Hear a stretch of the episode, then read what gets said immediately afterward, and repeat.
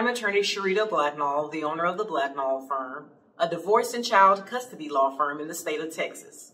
And today I'm answering the question, is it a good idea to stay married but live apart from my spouse?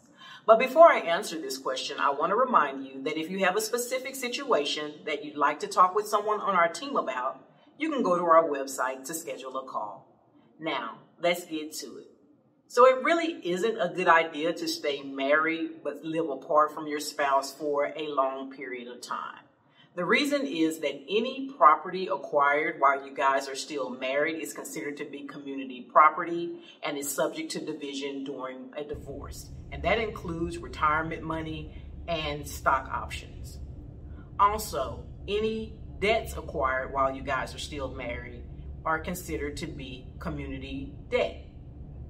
Also, if you pass away while you're still married and you don't have a will, your spouse is entitled to a significant part of your estate.